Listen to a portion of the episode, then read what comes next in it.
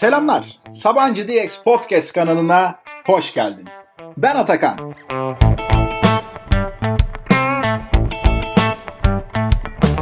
Tasarım odaklı düşünme yolculuğu kapsamında yürütmekte olduğumuz bu podcast serisinde artık son iki bölüme geldik. Bugüne kadarki bölümlerde neden kurum içi girişimcilik ve inovasyon programlarına katılmalısın?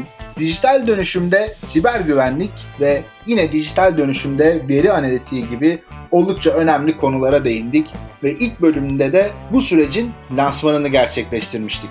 Hepsinde de birbirinden değerli tavsiyeler ve çok da keyifli sohbetler vardı. Dolayısıyla henüz bunları inceleme fırsatı bulamadıysan en yakın zamanda bir kulak vermeni tavsiye ediyorum.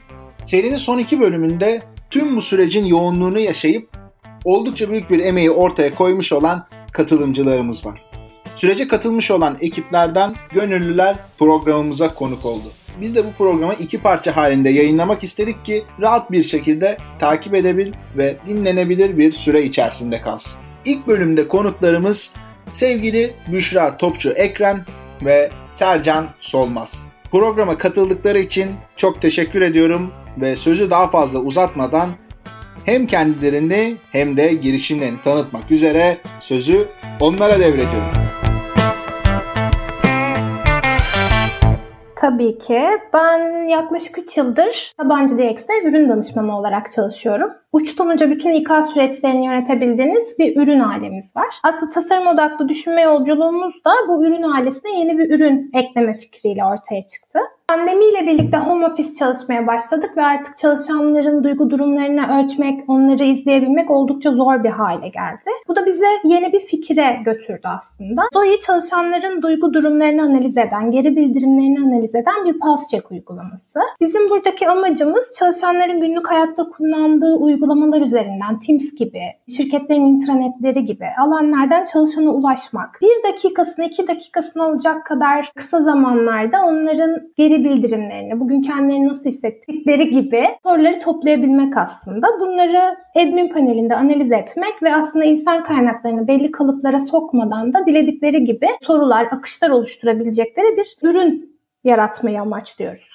Valla tebrikler, elinize sağlık. Özellikle geri bildirim mekanizması şirketlerde böyle sürekliliği sağlayacak şekilde kurulması son derece önemli ve etkili olduğunu tüm bu yürütmüş olduğumuz süreçlerde görüyoruz. Çünkü genelde problemler iletişimsizlikten çıkabiliyor. Bu vaktinde o temasların kurulamayıp, o geri bildirimlerin verilemeyip ondan sonrasında daha böyle çok basitken, küçükken çözülebilecek olan bazı şeylerin böyle uzayıp gitmesine, müdahale edilememesine sebep olabiliyor. Aynen öyle. Açık iletişim çok önemli gerçekten. Bir de Z kuşağı artık çalışma hayatına girdikçe onların beklentisi bu konuda çok daha fazla. Bizim de öyle aslında ama o kuşak bizden biraz daha hızlı problemlerini dile getirmeyi de istiyor. Tutundurma için de çok önemli bence de.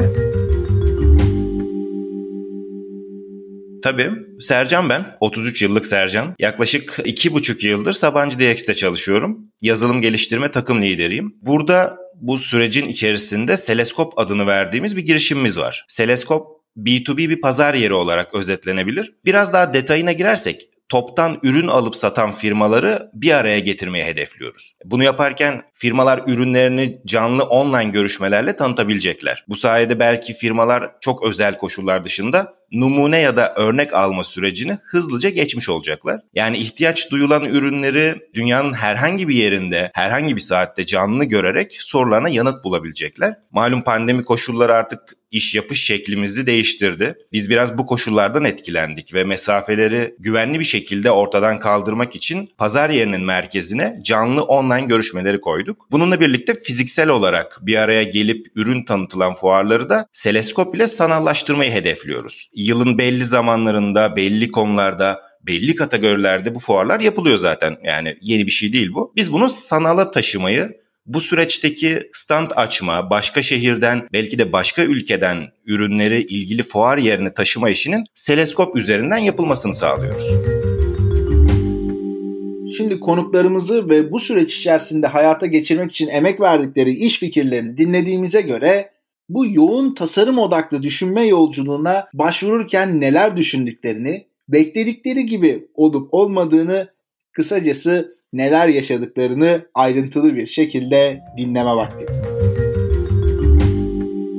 Birazcık Atakan diğer takımlardan farklı girdik aslında sürece. Biz zaten ürün ekibi olarak aklımızda bir fikir vardı anlattığım gibi ama fikrimizin olgunlaşmaya ihtiyacı vardı. Biraz diğer takımlardan ne yazık ki geç katılmış olduk sürece ama bütün adımları biz de onlar gibi takip edebildik. Bence burada farklı hissettiren şey bana bizim dediğim gibi aklımızda bir fikir var, bir problemimiz var ve bununla ilgili bir çözüm önerilerimiz de var aklımızda ve biz hep aynı hedef kitleyle çalışan bir ekiptik. Ama pratikte bazı şeyler farklı olabiliyor. Biz burada bence doğrulama görüşmeleri bizi çok zenginleştirdi. Neleri yanlış yapmışız, neleri doğru yapmışız, ne kadar probleme dokunabilmişiz, belki bazı problemlerin hiç yanından bile geçememişiz. Bunları görüp aslında ürünü daha çok yolun başındayken bu anlamda değiştirme şansımız oldu. Kapsamı genişletmek veya daraltmak gibi. Çünkü hep daha fazlasını isteyebileceği gibi hedef kitle aslında bizim düşündüğümüz bir şeyin onlarda çok büyük bir problem olarak var olmadığını gördüğümüz de oldu ve belki bundan vazgeçelim, bunu yapmasak da olur dediğimiz anlar da yaşadık. Bunu kişisel olarak söylüyorum. Bir yolun başındayken iyi şeyler duymak da, evet yeni fikirler çok kıymetli ama bizim düşündüğümüz bir şeyin hedef kitleli kesiştiğini hissetmek, doğru yolda olduğunu hissetmek, bunun geri bildirimini almak da insanı çok motive eden bir süreç. Normalde biz bir ürüne bir fonksiyonelite eklerken işte belli kabullerle ilerliyoruz. Bazı araştırmalar yapıyoruz ve bizi bir noktaya getiriyor ama ama o doğru yol mu aslında birazcık yolun sonunda fark etmiş oluyorduk. O yüzden bunu daha böyle yolun başındayken görmek, doğru kitleden doğru geri bildirimleri almak bence en önemli şeylerden biriydi benim bu projede hissettiğim diyebilirim. Tabii. Yani şöyle söyleyeyim, tasarım odaklı düşünme yolculuğu benim için çok yeni değil. Daha önce de benzer çalışmalarda bulundum aslında. Ama onlar burada yaşadığım süreç gibi olmadılar. Dolayısıyla beklentim de o tecrübelere benzer şeylerdi. Yani sonucu baştan söyleyeyim ya bir noktada tıkandık ya da başarısız olduk. Tam da bu aşamada ben senin aracılığınla hani yeri gelmişken Goin ekibine teşekkür ederim. Baştan beri Yavuz bizimleydi. Sonra diğer arkadaşlar da destek oldular. Bu süreç nasıl doğru kurgulanır çok iyi anladık. Önce de dediğim gibi daha önce bir şeyler yapmaya çalışmanın ötesine geçememiştik. Bu sebeple de bende oluşan algıda normali budur herhalde şeklindeydi. Daha sonra buradaki tasarım odaklı düşünme yolculuğunun roadmap'i bizimle paylaşıldığında oldukça detaylı ve uzun bir süreç gördüm. Tabi sonradan anladım ki bu detay ve tasarlanan süreç tam da olması gerektiği gibiymiş. Ama dedim ya o baştaki kötü tecrübemden dolayı ya konu belli hani bu kadar tantanaya ne gerek var diye kafamda geçen sorular o süreç ilerledikçe evet şimdi daha iyi oldu gibi çıktılara dönüştü. Özetle sorunun cevabına geleyim. Beklediğim gibi olmadı ama olmamasından da çok memnunum. Burada aldığımız profesyonel destek ve tecrübeler konuyu en baştan ele almamıza yardımcı oldu. Bu adımlarla süreçleri tasarladık. Her bir sürecin çıktısı bir sonrakini besledi yeniden değerlendirdik. Müşteri görüşmeleri yaptık, bir daha değerlendirdik. Yani hep bir şeyleri üst üste koyarak bu süreci tasarladık, bu çıktığı ürettik. Hani özetle dediğim gibi iyi ki de başta benim beklediğim gibi olmamış, tam tersi şekilde şekillenmesi olayın bizi başarıya götürdü diyebilirim. Valla çok harika. Başta beklediğim gibi olmadı diye bir girişte insan heyecanlanıyor tabii ama Gidişat şey gibi böyle ne kadar rezalet bir iş oldu falan gibi böyle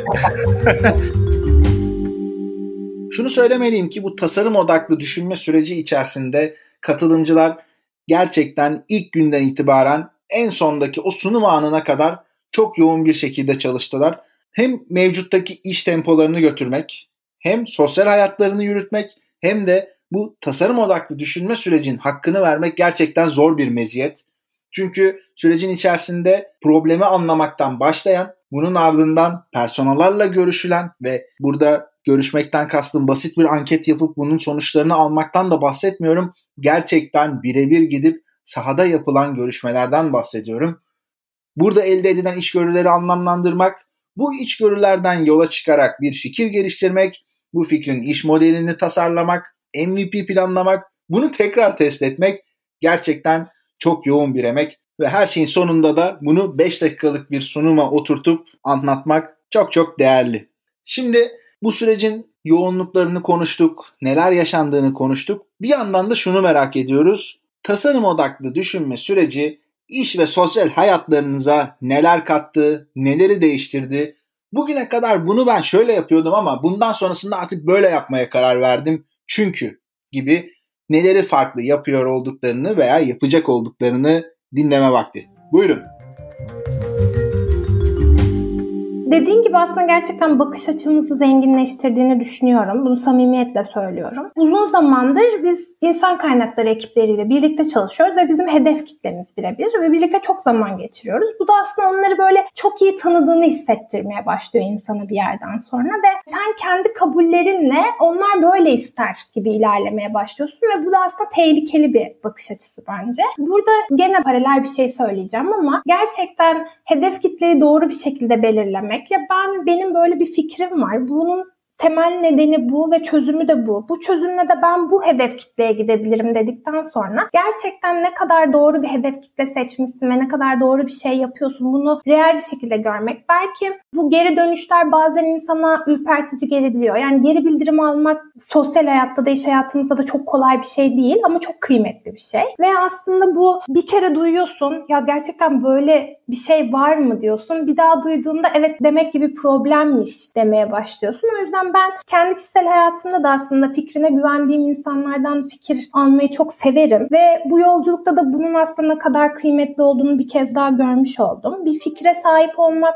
çok önemli ve değerli bir şey. Ama o fikrin ne kadar karşılık bulduğu veya senin o fikri ne kadar geliştirebildiğin de bence çok önemli. O yüzden artık ben bugün başka bir ürün için çalışacak olsam da Büşra olarak e, Goin'le birlikte ilerlediğimiz o bütün adımları yine ilerlemek, bütün deneyimi tekrar yaşamak isterim. Bu projede yaptığımız hiçbir adımdan vazgeçmem gibi geliyor. Bence hepsi çok kıymetliydi ve bize daha geniş bir bakış açısı kazandırdı. Aynı zamanda biz sürekli birlikte çalışmadığımız kişilerle bir takım olup aslında birlikte çalıştık. Farklı ekiplerden farklı gerçekleri olan arkadaşlarla bir araya geldik. Ve bizim gözümüzden ben bir ürüncü olarak bir müşteri ve satış odaklı aslında bir ürüne bakabiliyorum ama bir yazılımcı çok daha farklı bir taraftan, bir tasarımcı çok daha farklı bir taraftan bakıyor. Bir insan kaynakları gerçekteki ihtiyaç ne onu çok daha net bir şekilde söyleyebiliyor. O yüzden çapraz bir takım olmak, farklı görüşlerin ne kadar kıymetli olduğunu ben bir kez daha deneyimlemiş oldum. Benim için en büyük faydası bu oldu bence. Anladım. Harika.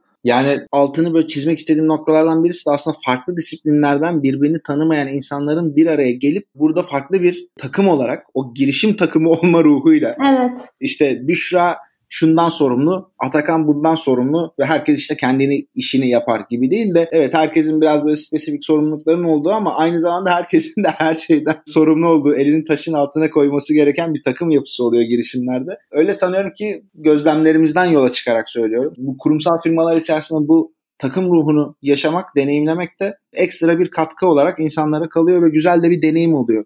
Kesinlikle öyle bence de. Çünkü yani biz hep aynı takımlarla çalışıyoruz günün sonunda ve ve bakış açılarımız da bir süre sonra birbirine benzemeye başlıyor bence. Çünkü aynı noktadayız hepimiz ve aynı noktadan bakıyoruz durumlara ama dediğim gibi farklı rolleri olan kişiler farklı bakış açılarıyla aslında yaklaşmış oluyor ve aslında sen ya evet bu da çok haklı bir bakış açısı. Ya bunu da eklemeliyiz, bunu da yapmalıyız, bu taraftan da bakmalıyız gibi düşünebiliyorsun. Çünkü gerçekten bir takım olarak yaptığımız için dediğin gibi yani herkes kendi işini yapıp gitmiyor. Bir takım olarak bütün süreci birlikte devam ettiriyoruz. Çok keyifli oldu bence.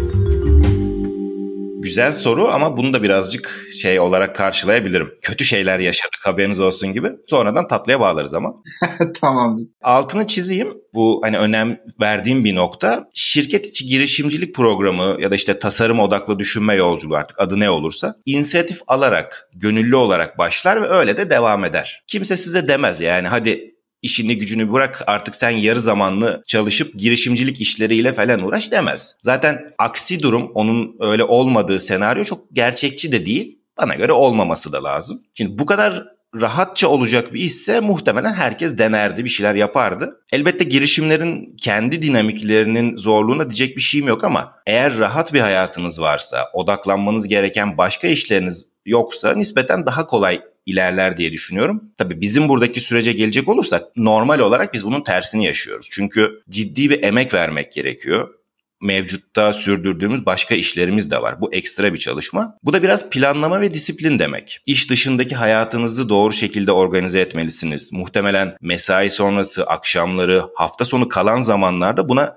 kafa yormak lazım. Biraz emek vermek, daha da emek vermenin ötesine geçmek lazım belki de. Doğal olarak rahatça ilerlenecek bir süreç değil. Sosyal hayatınız da bundan etkileniyor. Bazı şeylerden feragat etmeyi gerektirir bu. Tüm bu anlattığım kötü ve karanlık gözüken senaryolar başta dediğim gibi korkutmasın. Bu bana göre o işin tuzu biberi. Bu işin sonunda çünkü cebinizde epey tecrübe kalır. İşin ekonomik boyutundan bahsetmiyorum. Bunu konuşmak için çok çok erken. Hani o dolaylı bir çıktı olur ama buradaki tecrübeyi konuşacak olursak ben o konudan epey memnunum.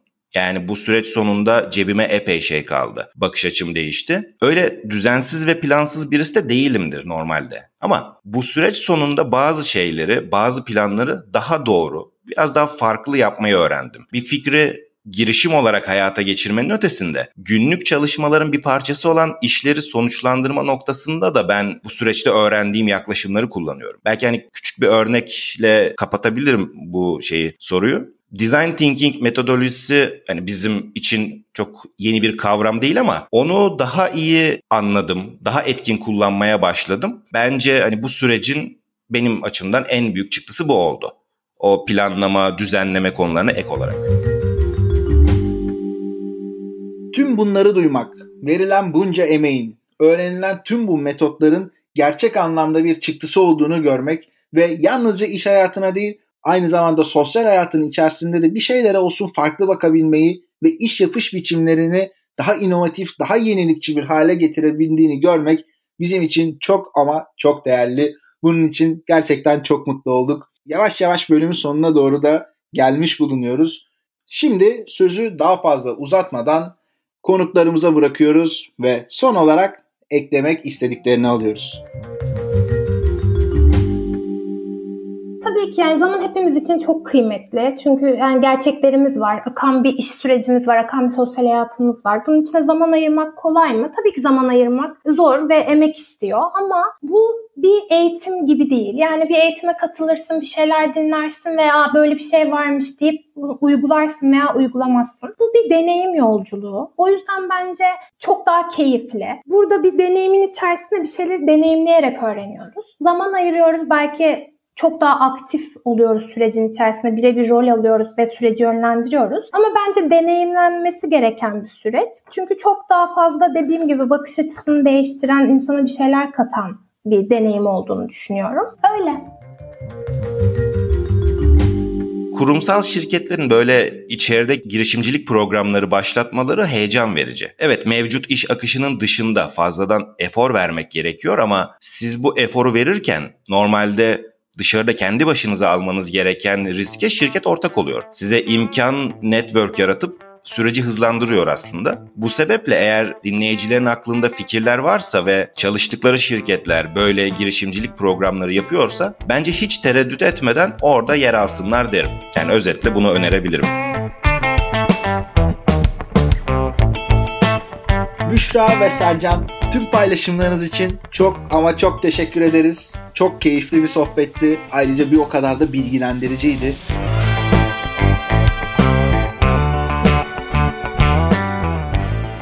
Ben çok teşekkür ederim. Benim için de farklı bir deneyim oldu gene. Bu yolculuğum devam ediyor burada hala.